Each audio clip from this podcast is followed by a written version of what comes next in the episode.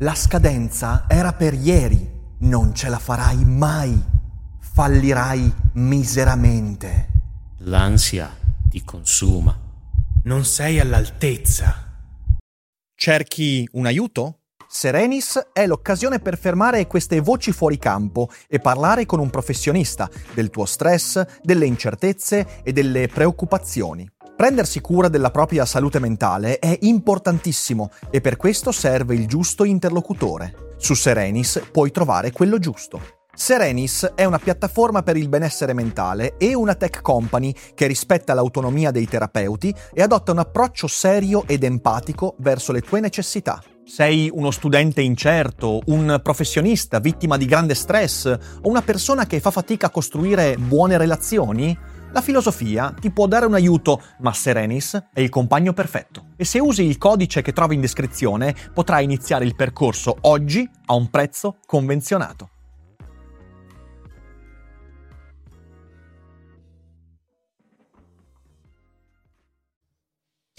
È giunto il momento di parlare seriamente della proposta portata avanti ormai da molti anni e da alcuni creatori web di fondare il sindacato degli streamer. E parliamo anche di altre creature mitologiche, ma esponendo senza propaganda in modo equilibrato la mia posizione, cercando di approfondirla e sviscerarla come si deve. Come sempre, dopo la sigla.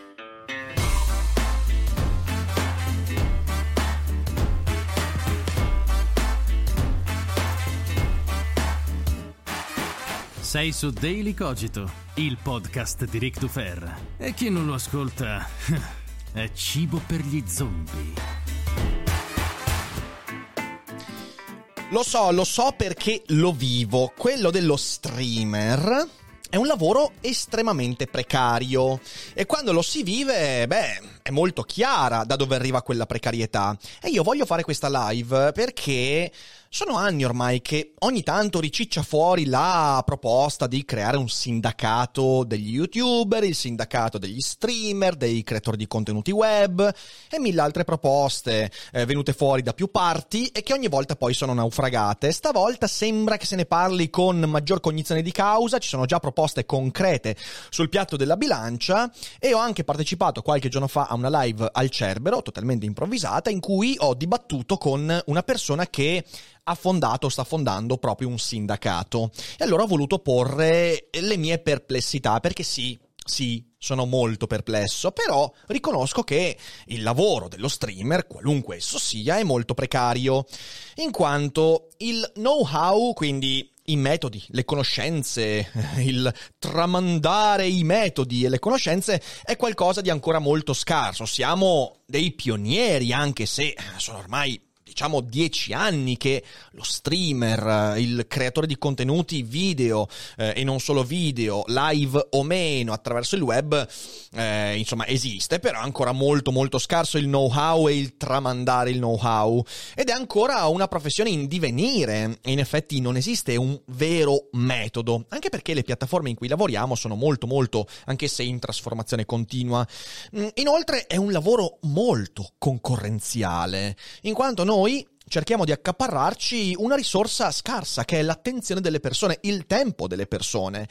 E in quella concorrenzialità siamo anche molto fluidi, è un lavoro che si trasforma e che prende forme diverse, anche perché poi noi usiamo le tecnologie più all'avanguardia e questo diventa al tempo stesso una grande opportunità di approfondimento, di costruzione di competenze, ma anche un ostacolo perché ovviamente l'appiattimento e l'orizzontalizzazione della produzione di contenuti è qualcosa che aumenta sempre la concorrenza con cui devi scontrarti. Infine, a livello istituzionale, fiscale, politico, non esiste un'identità vera e propria per lo streamer, dovuta anche, devo dirlo, al fatto che tutti siamo anche streamer, cioè sotto la categoria di streamer rientrano mille e più professionalità. Alcune di queste sono già regolamentate, altre no, cioè ci sono persone che fanno quella professione regolamentata e la fanno anche attraverso lo streaming, il web, Twitch, YouTube. Altri invece sono streamer come i gamer che hanno soltanto l'aspetto dell'intrattenimento. Ci sono insegnanti che fanno streamer e ci sono quelle che fanno il bagnetto, che fanno streamer, che fiscalmente è difficile, difficile collocarle. Però quello che voglio dire è che lo streamer in alcuni aspetti è un mezzo e non il lavoro in sé. E a tutte queste già grosse difficoltà di categorizzazione si aggiunge il fatto che la maggior parte degli streamer sono persone giovanissime, con scarsa esperienza e scarsa consapevolezza del proprio ruolo lavorativo e del mondo del lavoro. E questo mi porta a una primissima considerazione che è molto importante. Quello dello streamer è un mestiere che deve maturare ancora molto. Sì, signore e signori, è una categoria e non so neanche se sia una categoria molto immatura. Per tanti aspetti e ci vuole del tempo per costruire certe strutture, questo dobbiamo rendercene conto, il che non significa che non bisogna proporre delle cose, anzi matureremo proponendo delle cose, ma la proposta del sindacato per me è problematica e cercherò di spiegarvi perché. A tutto questo poi aggiungiamo che le piattaforme di riferimento sono dei colossi che spesso il povero piccolo creator non capisce, non ci riesce l'Unione Europea, figuriamoci figuriamoci poi lo streamer che fa 100 persone in live. Non le capisce però, e questo è un punto inf- fondamentale, non le capisce il punto che molti streamer sono convinti di avere un potere contrattuale nei confronti delle piattaforme sulla base di un'idea sbagliata di contratto. Ed ecco il punto che vorrei veramente sviscerare con voi. Come ovvio, come ovvio che sia, lo streamer sente di dover tutelare i propri interessi, eh, chiedendo che la precarietà della sua attività vada riducendosi. Perché? Perché in realtà quando lavori da streamer, per esempio, il flusso delle tue entrate può essere molto fluttuante, soprattutto se dipendi dall'advertise, lo sappiamo benissimo, cioè di stagione in stagione il guadagno, il cosiddetto CPM, varia sulla base di quanti spazi pubblicitari su YouTube, Twitch vengono venduti dalla piattaforma quindi fluttua molto, fluttua sulla base di quanto riesce a produrre in quel determinato momento e questo porta per esempio a creare una saturazione di contenuti magari proprio sotto a Natale quando i CPM si alzano un po' per tutte le categorie. Ci sono poi a questo decisioni delle piattaforme che si aggiungono e possono renderlo ancora più fluttuante. L'abbiamo visto per esempio con eh, il dimezzamento delle pubblicità, come si chiamava, l'adpocalypse di qualche anno fa, ma tante altre decisioni. Eh, domani YouTube potrebbe decidere di non dividere più il, eh, il, il guadagno pubblicitario 50-50 con lo streamer, ma dire bene, noi ci teniamo l'80 e a te diamo il 20 e non ci puoi fare nulla. Quindi anche le decisioni delle piattaforme aggiungono fluttuazione in quello che è il, eh, il, il guadagno dello streamer. Eh, possiamo aggiungere il fatto che le regole di condotta possono lasciare ampie zone di grigio. Sto parlando ovviamente di ban e sospensioni. In questo caso, quando si parla di ban, si parla di Twitch con delle regole molto molto a maglie larghe, interpretabili, oppure con la demonetizzazione su YouTube che porta tante persone a parlare di certi argomenti e a non poterne guadagnare, oppure le sospensioni di un certo contenuto sono cose che creano precarietà. Aggiungiamoci anche il problema della consulenza fiscale, che per uno streamer è una spina nel fianco. Perché? Perché in realtà in tema di eh, criteri e categorizzazione di questa figura professionale in Italia soprattutto si fa ancora acqua da tutte le parti ed è questo eh, il motivo per cui serve un professionista che segua insomma la parte fiscale e poi ci sono anche le questioni legate ai contenziosi che sono difficilmente districabili quando io devo un, aprire un contenzioso con YouTube Ah ragazzi, è un bel casino. Tutto questo, io so perfettamente perché, di nuovo, lo vivo, rappresenta un problema complesso, che richiede soluzioni complesse. Il problema è che dire il sindacato è un'idea semplice che rischia quindi di fare danni. Voglio premettere all'analisi che vi proporrò che io non voglio mettere i bastoni fra le ruote a quelli che cercano di mettere in campo soluzioni, a ragione o a torto, ma ci mancherebbe, però visto che alla mia figura professionale, alla mia categoria professionale io ci tengo, beh, mi piacerebbe ragionarci per amore di dibattito, che è quello che ho anche cercato di fare eh, durante la live col Cerbero. Quindi cercate di ascoltare quello che dirò a mente un po' aperta, qualunque sia la vostra opinione. Il punto focale su cui voglio iniziare questa, questo ragionamento è che lo streamer non è un dipendente, ma è un professionista. E questa cosa sembra che pochi l'abbiano capita. Ora, il legame che io ho con Twitch, con YouTube, con Spreaker per i podcast, non è mica un ruolo di subordinazione, è un ruolo di collaborazione, è un rapporto di collaborazione. Infatti noi streamer con le piattaforme non abbiamo mica un contratto da dipendenti, anche se molto spesso ci convinciamo di dipendere da queste piattaforme. La collaborazione infatti, che ci piaccia o meno, può terminare quando ci pare, da ambo le parti. Così come YouTube può dire, caro Rick Dufer, il tuo contenuto ci sta sulle balle, ti banniamo perché non sei bello e dici cose che non ci piacciono, io posso lamentarmi di questa cosa. Allo stesso modo, io posso tranquillamente dire: Ok, io non ho più voglia di fare video su YouTube. Se domani Twitch decide di innestare delle policy in cui mi impedisce di dire la parola baffi rossi, io posso dire no, a questa cosa non ci sto e per motivi più o meno giusti posso dire io non creo più contenuti per Twitch senza averne nessuna conseguenza. Quindi è una collaborazione. Certo, è una collaborazione asimmetrica. Se io smetto di fare contenuti per Twitch ne ha una perdita, se Twitch eh, invece Twitch se mi dice oh, ti banno non ne ha una perdita sicuramente, se non dal punto di vista della qualità dei contenuti, però capite, c'è una simmetria, ma questo, questo non trasforma il mio lavoro in un lavoro da dipendente. YouTube e Twitch, e questo dobbiamo veramente rendercene conto, sono clienti per lo streamer. Sono clienti con una categoria un po' diversa rispetto ai clienti di un architetto, clienti di un negozio, certamente, ma sono clienti, ancora meglio, sono clienti mediatori, cioè sono clienti sì, perché io produco un contenuto sulla base di una collaborazione e posso scegliere di tenere come cliente YouTube, Spreaker, Spotify, Twitch e loro mediano con altri eh, altri attori di questo scambio economico, che sono gli inserzionisti pubblicitari, e non solo, poi in realtà è un po' più complesso, ma sto cercando di, di, di, di riassumere, il che significa che comunque in un rapporto di clientela con YouTube, con Twitch, loro offrono uno spazio che è fondamentalmente un codice informatico, uno spazio per collocare pubblicità usando contenuti originali. Io fornisco il contenuto originale, l'inserzionista piazza la pubblicità e il mediatore decide come suddividerla, se pubblicarla lì o non pubblicarla lì e via dicendo, con delle aste. E questo è un po' il funzionamento. Ora, detto questo, io non sono dipendente, ma sono libero professionista e YouTube e Twitch sono dei clienti un po' particolari, ma sono comunque clienti, beh, dobbiamo arrivare a renderci conto che l'ignoranza a livello proprio lavorativo di che cos'è un contratto di lavoro e qual è la differenza fra libero professionista e dipendente, porta molto spesso lo streamer a pensare di essere un dipendente.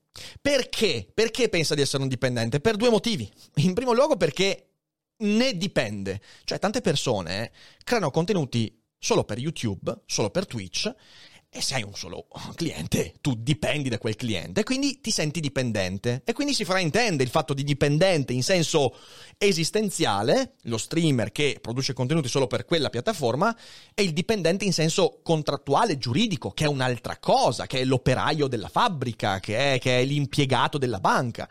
In secondo luogo perché da questa relazione viene pagato e ovviamente quando veniamo pagati e siamo dipendenti ci sentiamo anche giuridicamente dipendenti, ma non è così. Anche l'architetto rispetto al suo committente riceve dei soldi ma non è che sia dipendente giuridicamente da colui che gli dà il lavoro, ma ci mancherebbe anche quella.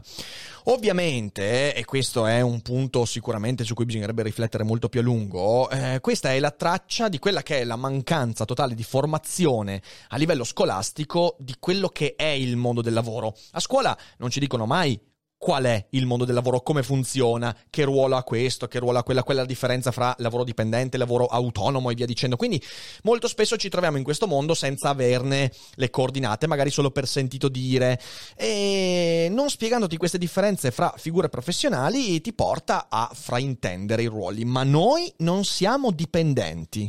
In primo luogo perché non abbiamo un contratto da dipendenti ed è questo il punto fondamentale. In secondo luogo perché non abbiamo l'esclusività del lavoro prestato. Eccezione fatta per una cosa che a me di Twitch sta sulle balle, è il fatto che noi abbiamo l'esclusiva con Twitch delle live, cioè Twitch ci dice finché tu fai, eh, sei partner di Twitch non puoi fare stream di live su YouTube, non potremo farla manco su Instagram per dire. Questa è una cosa molto fastidiosa con cui io ho già protestato con il mio partner qualche tempo fa Però vabbè, a parte quello, io non ho l'esclusività del contenuto. Io posso pubblicare il mio video su Vimeo, YouTube, su, su Spotify, quando arriveranno i video di Spotify anche per i creatori eh, meno, meno blasonati, però non abbiamo contratto di esclusività. Ok, in terzo luogo non abbiamo accantonamenti TFR perché il nostro non è uno stipendio, non abbiamo obblighi reciproci, non abbiamo obiettivi condivisi, non è che YouTube mi dice, eh, sai, eh, YouTube grazie al tuo lavoro arriverà là e tu lavori per quell'obiettivo. No, in realtà non funziona così, io eh, so che c'è un'opportunità, la colgo producendo i contenuti e quindi manca anche quello. E poi non abbiamo le tutele, non abbiamo le assicurazioni, non abbiamo la previdenza, siamo liberi professionisti, in un campo molto innovativo che dovrà essere regolamentato in modi molto complicati. Ora, la precarietà del libero professionista è una precarietà che il libero professionista può combattere e la combatte procacciandosi il lavoro e differenziando la propria professionalità. Lo streamer lo può fare. E questo è un punto su cui vorrei subito andare proprio a, a ragionare. Molto spesso chi fa streaming sulle piattaforme dice sì, eh, cioè noi appunto dipendiamo da queste piattaforme, dalle regole, dalle decisioni e in realtà il nostro lavoro è appeso a un filo. Però ricordiamoci che questo avviene per ogni figura professionale, cioè se c'è un geometra che ha un solo grande cliente e quel grande cliente cambia i criteri e pretende qualcosa che quel geometra non può dargli, quel geometra perde l'unico grande cliente. E questo è il motivo per cui quando uno fa un po' di scuola di formazione di lavoro, lavoro autonomo, si sente dire continuamente che è meglio avere 10.000 piccolissimi clienti che non due clienti abnormi, perché se tu perdi uno di quei due clienti, tu perdi la metà del tuo reddito. E la stessa cosa avviene per lo streamer, perché di nuovo YouTube e Twitch e le piattaforme sono clienti. Dobbiamo sperare che in futuro ci siano più clienti, ma ce ne sono già tantissimi in realtà se uno si guarda un po' intorno. E quindi eh, tu la precarietà, prima di tutto, non vai a diminuirla chiedendo di far gruppo, di, di, di, smuovere YouTube, di non so bene che cosa.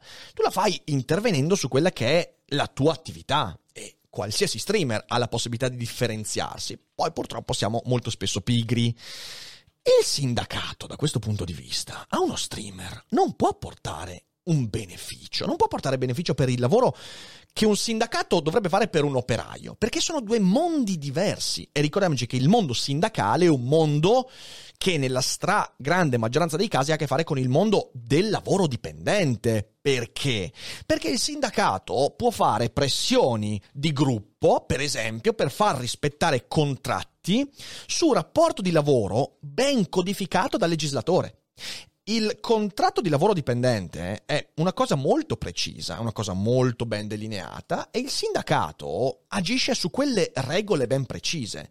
Regole ben precise che in un campo come il nostro non esistono e certo bisogna chiedere quelle regole ben precise. Infatti l'unico punto su cui si può ragionare effettivamente è che bisogna far pressione sul legislatore per arrivare a codificare finalmente le nostre attività che di nuovo sono molto complesse perché lo streamer è anche streamer, ma spesso fa altre attività e lavori. Però anche se fosse l'attività di pressione politica per il legislatore, non lo fa il sindacato, al massimo lo fa un'embrionale associazione di categoria. È una cosa molto diversa l'associazione di categoria dal sindacato, soprattutto per un fatto che poi vedremo, perché nell'associazione di categoria c'è concorrenza, nel sindacato no, ed è una differenza abissale, ma poi a questa, a questa cosa ci arriviamo. Tornando al sindacato, se il sindacato degli streamer nasce per tutelare da ban immotivati, Oppure rendere più equo il compenso degli streamer, quindi diminuire la precarietà. Oppure cambiare regole su visibilità, eccetera, eccetera. Tutte cose che io vedo scritte anche da influencer che parlano di sindacati, eh?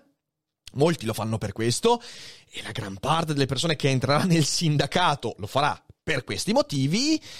Le piattaforme rideranno.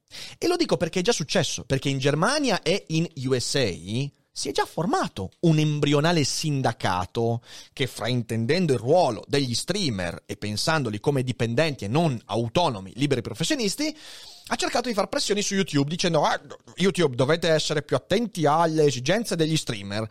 E YouTube ha guardato questi e ha detto ma chi cazzo siete voi? E si parla di gente con milioni di iscritti, gente con una certa visibilità, che avevano anche apparentemente una certa leva contrattuale e le piattaforme hanno riso.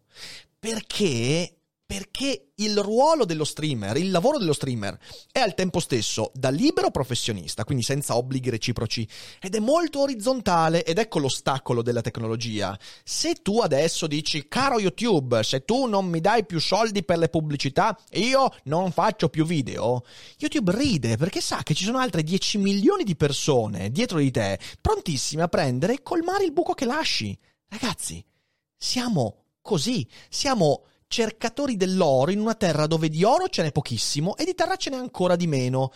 E quindi che leverage vuoi avere nei confronti di YouTube? Ribadisco, Germania e Stati Uniti è stato fatto e hanno riso. Ora, nel sindacato, oltre a tutto quello che ho appena detto, ci sono anche regole comuni che prescindono dalla concorrenza e dalla competitività chiunque abbia visto in funzione un sindacato, io l'ho visto in funzione e ho fatto anche parte di un'associazione di categoria, chi, chi, chi, sta in un sindacato lo sa perfettamente. Gli operai dell'Ilva, per dirne uno, della Fiat, mica si fanno concorrenza tra loro. Cioè non sono in concorrenza, sono in un'entità che ha un obiettivo, aumentare il fatturato e il profitto, e che cercano di far valere i propri diritti come gruppo non concorrenziale fra gli individui che lo compongono. Ed è naturale che sia così.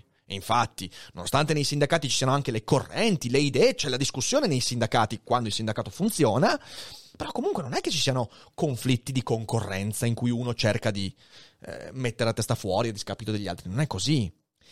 Gli interessi degli streamer, invece, che ci piacciono, siamo tutti amici, tutti belli, tutti bravi, tutti insieme, però gli streamer sono anche in competizione. Noi siamo in un campo concorrenziale e in questo momento non so in quanti siano in live su Twitch eh, della mia stessa categoria, ma siamo in competizione e io cerco di avere l'attenzione di più persone rispetto a quell'altro che sta streamando e questa cosa è inevitabile ed è per questo che più che un sindacato servirebbe un'associazione di categoria. E però per avere un'associazione di categoria, ragazzi, è troppo presto, perché appunto prima ci vogliono altre cose come la codifica legislativa, una serie di elementi che mancano. Ecco. A detta di chi lo sta creando, però, il sindacato dovrebbe avere dei ruoli molto precisi. E allora voglio anche sciorinarveli e li prendo da cose che ho sentito anche durante la live e ho visto scritte in giro. Per esempio, il sindacato dovrebbe fare pressione sulle piattaforme, l'abbiamo appena detto, ma, ma, l'esperienza di Germania e Stati Uniti mostrano che non funzionerà, semplicemente perché per quanti streamer tu metta insieme e facendo un fronte comune, non avrai mai sufficiente leverage per far dire a YouTube, ah sì è vero, questi valgono di più rispetto ai miei inserzionisti. Non succederà mai, ragazzi, non succederà mai. Eh, di questo dobbiamo renderci conto, ma non perché YouTube è cattiva, perché YouTube è come qualsiasi azienda che fa i propri interessi, fa gli interessi dei suoi azionisti, semplicemente perché gli streamer sono liberi professionisti, sostituibilissimi. Signore e signori, io ho tanta stima del mio lavoro, ma se domani smetto di fare video, ci saranno altri 18.000 simili a me, magari anche più bravi, che diranno: Ah sì, adesso vado a beccare la nicchia di Ric Dufer e lo faranno benissimo. Quindi, insomma, questa cosa qua di dire facciamo pressione in realtà un pat pat per dire siamo forti, siamo bravi. In secondo luogo, se si vuole far pressione sulle piattaforme, in un certo modo, lo fanno già i network e comunque non ci riescono. E io ve lo dico perché ho fatto parte di network, ho visto come funzionano. Riescono a fare minime pressioni, per esempio se c'è bisogno di assistenza con YouTube, hanno magari quando funzionano e hanno una risposta un po' più veloce rispetto al singolo streamer che magari c'è un problema, però non è che riescano a fare tante cose particolari. E infine le piattaforme cambiano regole eh, quando conviene ai loro clienti, ovvero gli inserzionisti.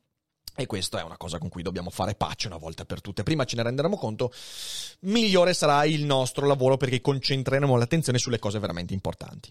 Poi dicono che il sindacato servirà a dare consulenza fiscale. Ok, bene. Il problema è che in un ambito così da far west come il nostro, così pionieristico, così poco chiaro, a uno streamer serve un commercialista suo. Signore e signori, quei 600-700 euro all'anno vanno pagati, vanno pagati perché se volete tutelarvi dovete avere una persona che studia, che, che, che, dedica il tempo necessario a quello che è il vostro lavoro. Questo vale per qualsiasi professionista. Parlate voi con professionisti che hanno un certo fatturato e che si rivolgono al CAF, si rivolgono ai commercialisti delle associazioni di categoria. Eh, vedete quanti capelli hanno perso nel tempo, quindi in realtà fate streaming e avete un reddito decente, dovete dedicare parte del vostro reddito a pagare un professionista. Anche quando ci sarà la legislazione a posto, anche quando avremo le associazioni dedicate, anche nel caso dovesse esserci un sindacato, no, non usate il sindacato per le consulenze fiscali, proprio no. Se poi invece uno fa, fa pochi spiccioli eh, durante il suo anno, fa poche visualizzazioni, quindi non è che prende soldi, denaro, eh, non ha quei soldi, mandate al CAF. Il CAF a questo punto fa il lavoro che vi dicono dover fare il sindacato. Eh, il sindacato non ti dà molto di più del CAF, però il CAF ti dà un servizio che comunque è gratuito e vabbè, gratuito un paio di palle, si paga con le tasse, però al, al netto di quello non sono soldi in più e quindi a questo punto vai lì. Quindi se sei uno streamer grosso, prenditi un cazzo di commercialista, professionista, se sei uno streamer piccolo e vai al CAF e hai lo stesso servizio che può darti un sindacato. Credi che il sindacato riesca a darti maggiore attenzione, un commercialista che riesce a darti maggiore attenzione rispetto a quello del CAF? Ti sbagli di grosso. Eh, poi dicono che il sindacato dovrebbe dare consulenza legale. Stessa roba di qui sopra. Consulenza legale, fidatevi, siete streamer, abbiate relazione con un avvocato e gestitevelo e pagatelo perché è necessario. Ti dicono che il sindacato sarà utile per creare maggiori opportunità. Ma non sarà il sindacato a creartele se non te le sei create prima di chiunque altro tu. Cioè, ma che discorsi sono? La differenziazione nel lavoro, le opportunità, eh, il capire le possibilità di una professione. Eh, non te lo dà mica un sindacato. Cioè, se non sei tu a, a, parlare con chi già fa un sacco di cose, a capire come il tuo contenuto può uscire dalla piattaforma e quindi puoi fare eventi dal vivo, scrivere libri, differenziare l'offerta web, se non sei tu a farlo per primo, credi veramente che il sindacato ti dirà come farlo? Eh, sei uno di quelli che va in cerca del guru che ti dice come funziona il tuo lavoro e ti spilla soldi per dirtelo, ma che discorsi sono? Oppure dice appunto il sindacato ci permetterà di fare pressioni al legislatore e io qui vorrei dire semplicemente una cosa, non è la funzione di un sindacato, tantomeno un sindacato neonato. Eh, è come usare un martello per pulire i fagioli, cioè nel senso è proprio uno strumento usato in un modo sbagliato. Eh, poi aggiungiamo, ma se neanche lo streamer sa cos'è il suo lavoro, com'è che farà il sindacato a fare pressione sul legislatore per dirgli qual è il suo lavoro? Ma prima facciamo un serio, un serio discorso di cultura e dire, cari streamer, non siete dipendenti di nessuno. Siatene consapevoli, usate questa opportunità e prendetevi la responsabilità di questo lavoro, che mi sembra che in pochi invece abbiano voglia di, di fare. Ora, se lo streamer vuole essere meno precario, vuole meno precariato, ha un sacco di cose da fare prima di rivolgersi alla costituzione di un'associazione di categoria. Ripeto, neanche più di un sindacato, perché per me il sindacato non ha proprio senso in quello di cui stiamo parlando. Quindi Vogliamo arrivare ad avere un'associazione di categoria? Bene, bene, sono, sono, con voi, raga. Ok, facciamolo. Non è una cosa facile. Arriviamoci senza che nessuno voglia lucrare su questa associazione di categoria. Eh, perché poi, ok, facciamolo. Però prima c'è un sacco di roba da fare. E finché non si fanno certe cose, finché ognuno di noi non prende consapevolezza di cosa vuol dire fare questo lavoro, dove vogliamo, che, che, che associazione facciamo? Associazione per fare i frizzi, i lazzi, i balletti e lo YouTube Rewind? Eh, che discorsi sono? Quindi per esempio, do qualche spunto, qualche spunto che mi sembra interessante. Parliamo di coperture assicurative. Ok, proviamo a parlarne un secondo seriamente.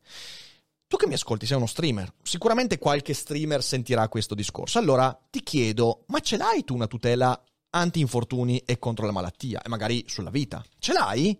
Perché io ce l'ho da anni, ce l'ho da anni ed è stata una delle prime cose che ho fatto perché rinunciare a una piccola parte del proprio reddito annuale per tutelarsi da libero professionista significa dire vado dentro una compagnia assicurativa, cerco di capire bene come è fatto un contratto assicurativo e mi prendo le tutele che secondo me sono più utili. Perché dico questo? Perché non sarà un sindacato a darti la tutela quando sarai impossibilitato a fare il tuo lavoro per qualsiasi motivo e ne pagare le conseguenze.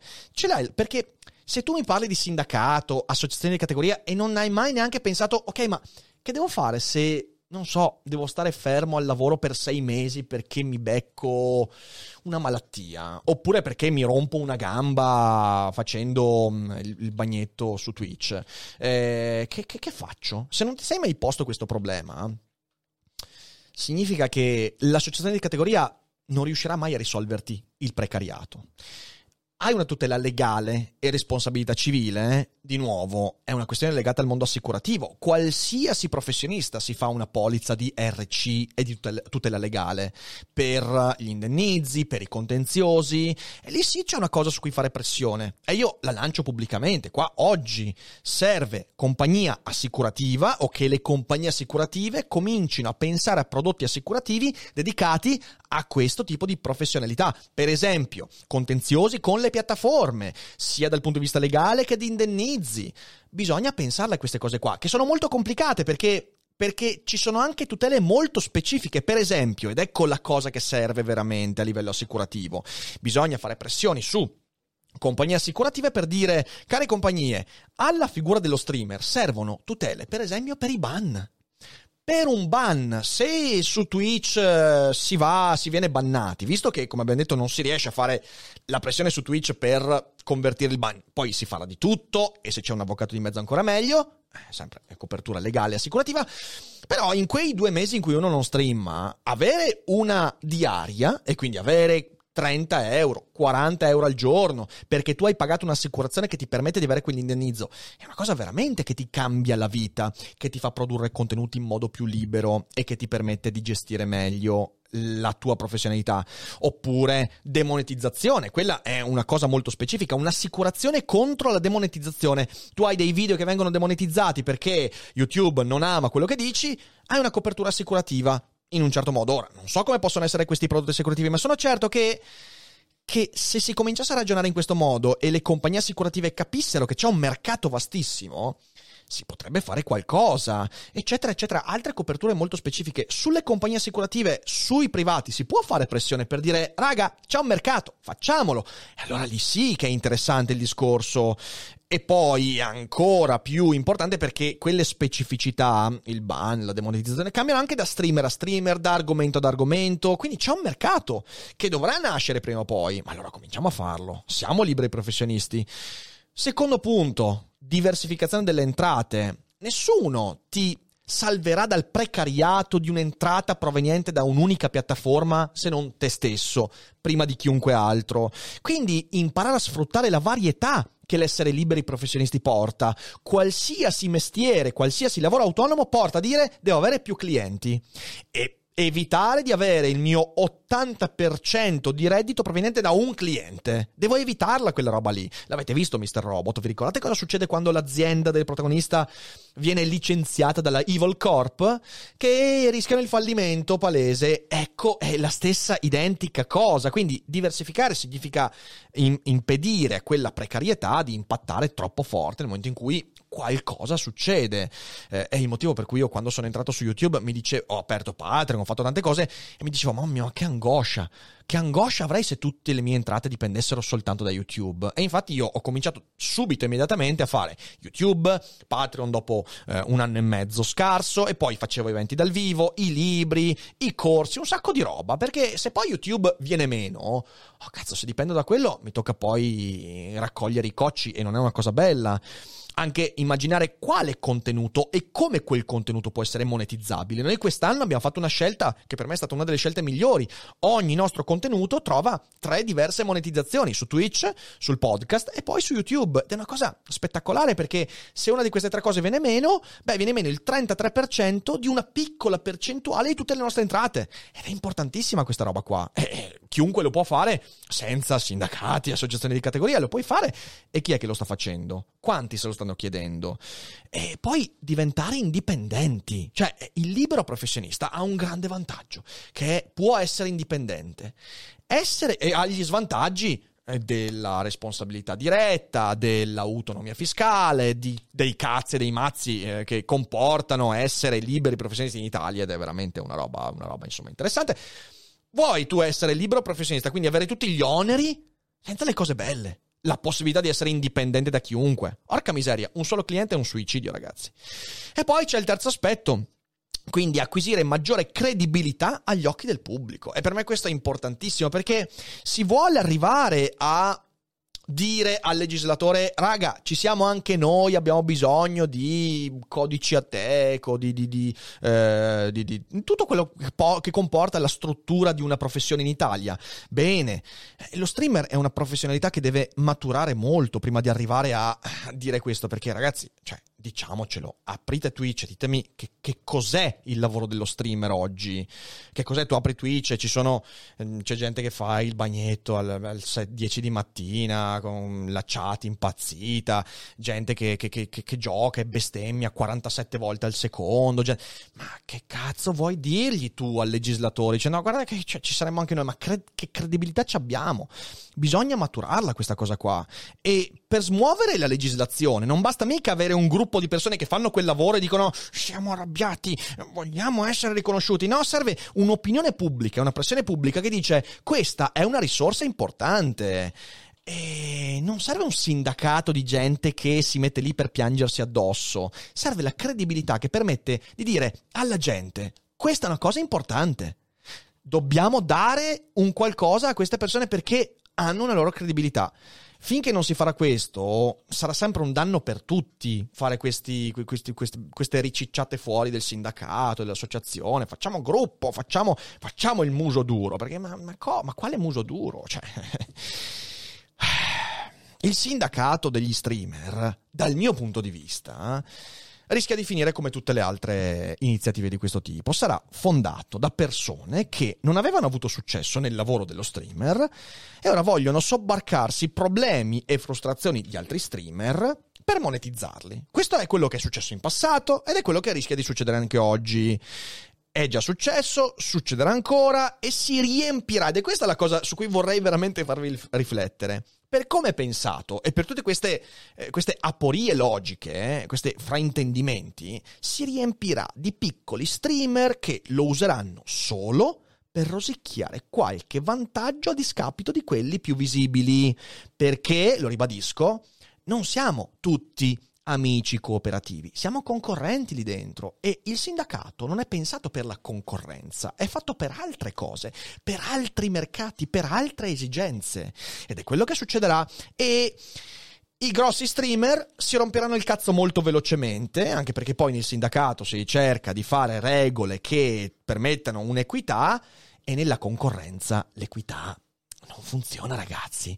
Quindi state accorti. Ovviamente spero di sbagliarmi e spero che i fatti mi diano torto e faccio l'in bocca al lupo a tutti quelli che fonderanno, avvieranno ed entreranno in, questo, in questa iniziativa. Però, insomma, no, non crediate di star facendo il bene universale o la pace perpetua. Non è così. Prima di concludere, voglio dire un'ultima cosa, perché eh, durante la live con il Cerbero, eh, alla fine dei conti, io a un certo punto mi sono zittito. In primo luogo perché avevo sentito cose che, su cui non, non, riuscivo neanche a dare una risposta. Però, perché a un certo punto ho detto una roba e ci tengo a dirla perché poi il video è uscito su, eh, su YouTube e io ho detto un'inesattezza e voglio specificare questa cosa. A un certo punto il mio interlocutore, questo Edoardo, poi io metto il link al video, insomma, se volete vedervelo tutto, eh, fa una comparazione fra tassisti e streamer e io dico, no, aspetta un attimo, eh, tassista è proprio una figura di finto libero professionista, nel senso che in realtà è un gruppo molto lobbizzato che, eh, che, che, che, non ha in sé le regole, per esempio, della concorrenza, che è molto molto cartellizzato e via dicendo in Italia. Eh, infatti si parla molto spesso della lobby che, impedisce poi l'entrata di altre forze. E ho fatto l'esempio di Uber. E lì in chat, anzi in chat, in live, Flame e Simone hanno detto, ma guarda che noi con, con Uber viaggiamo E io lì ho detto, aspetta un attimo, eh, magari ho detto una cazzata. In realtà non ho detto una cazzata, o meglio, l'ho detta soltanto parzialmente. Ci tengo a dirla questa cosa qua, perché è importante ed è un argomento che in passato ho, ho sviscerato altre volte. Uber non c'è veramente in Italia. Meglio, c'è Uber Black. E io non parlavo di Uber Black, perché che cos'è Uber Black? Andate a guardarvi lo statuto. Uber Black sono esattamente i tassisti con la licenza, con la categoria, con tutto quanto, eh, e che quando i tassisti fanno sciopero, scioperano con le stesse tariffe e quindi non è in realtà concorrenza ai tassisti, eh, e basta, cioè semplicemente si appoggiano a un'altra piattaforma. Io parlavo dell'Uber che trovi a Lisbona, che trovi a Londra, che trovi a Berlino, che è lo Uber Pop, viene chiamato. Io non lo sapevo, io abitando non in una grande città e avendo viaggiato poco con Uber in Italia, anzi mai, eh, di solito quando vado in grandi città faccio il car sharing con, uh, con le altre aziende, e non sapevo di questa distinzione. Uber Pop, che invece è quell'azienda in cui ti vende, quella possibilità in cui ti viene detto, bene, hai una macchina, hai certe coperture assicurative, hai una patente valida, non hai incidenti, sei un guidatore sicuro, bene, puoi lavorare per due ore al giorno con la tua macchina su Uber, prendendo quello che vuoi prendere e facendo concorrenza alle tariffe dei tassisti con licenza e tutto quanto, cosa che succede in gran parte del mondo civilizzato. Qui no, qui no perché sono messe di traverso le categorie professionali dei tassisti e hanno detto no, no, eh, no, no, no, questa è concorrenza sleale. Non si capisce bene perché. Ehm, quindi ecco, io vorrei dirla quella roba lì, è importante. In Italia non c'è Uber, perché se qualcuno facesse Uber come è pensato Uber, Uber Pop, e lì sì, finirebbe nei casini. Ok, quindi questo è molto molto importante, ci tenevo a dirlo perché quando vado in altri canali e dico delle inesattezze, eh, se sono veramente inesattezze mi scuso, se sono inesattezze in realtà capite bene su una distinzione, no, qui non mi scuso, dico avevo ragione usando i termini sbagliati. Però poi ovviamente sia usato quell'argomento per, uh, per, uh, per, smontare altre argomentazioni, ma no, non è quello il discorso. Concludo dicendo che io preferisco la precaria libertà che ho adesso, la precaria libertà di differenziare, anche di dire basta, non voglio più fare questa roba qua, rispetto alla sicura gabbia delle buone intenzioni con terribili risultati. Prima maturiamo tutti, prima maturiamo nella nostra professione e facciamo le scelte dei liberi professionisti, quali siamo, poi ragioniamo di gruppo, di categorie e di buone intenzioni. Se rovesciamo il rapporto rischiamo di farci male. E questo è quello che avevo da dire e spero di aver specificato alcuni punti. E ovviamente bisognerebbe discuterne per altre quattro ore. Se ci sarà la prossima possibilità, discuterò volentieri con chi di dovere, però mi sentivo di fare le dovute specifiche. Io vi ringrazio per aver seguito la live. Se siete in live non uscite perché adesso chiacchieriamo e apriamo anche la chat vocale. Se siete in differita, condividete il video, magari anche le persone convinte che bisognerebbe avere il sindacato degli youtuber o degli streamer, magari ragioneranno un po' in modo diverso. Buon weekend a tutti, fate i bravi e non dimenticate che non è tutto noia ciò che pensa.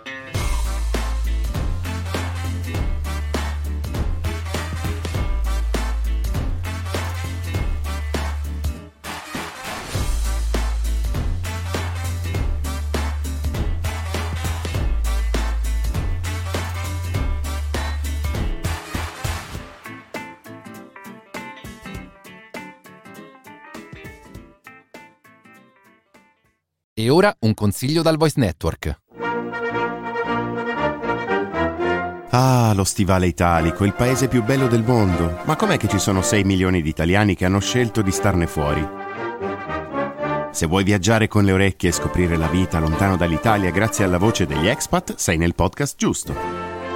Io sono Pablo Cappellato e ti aspetto fuori dallo stivale. Ascoltalo sulla tua piattaforma di podcast preferita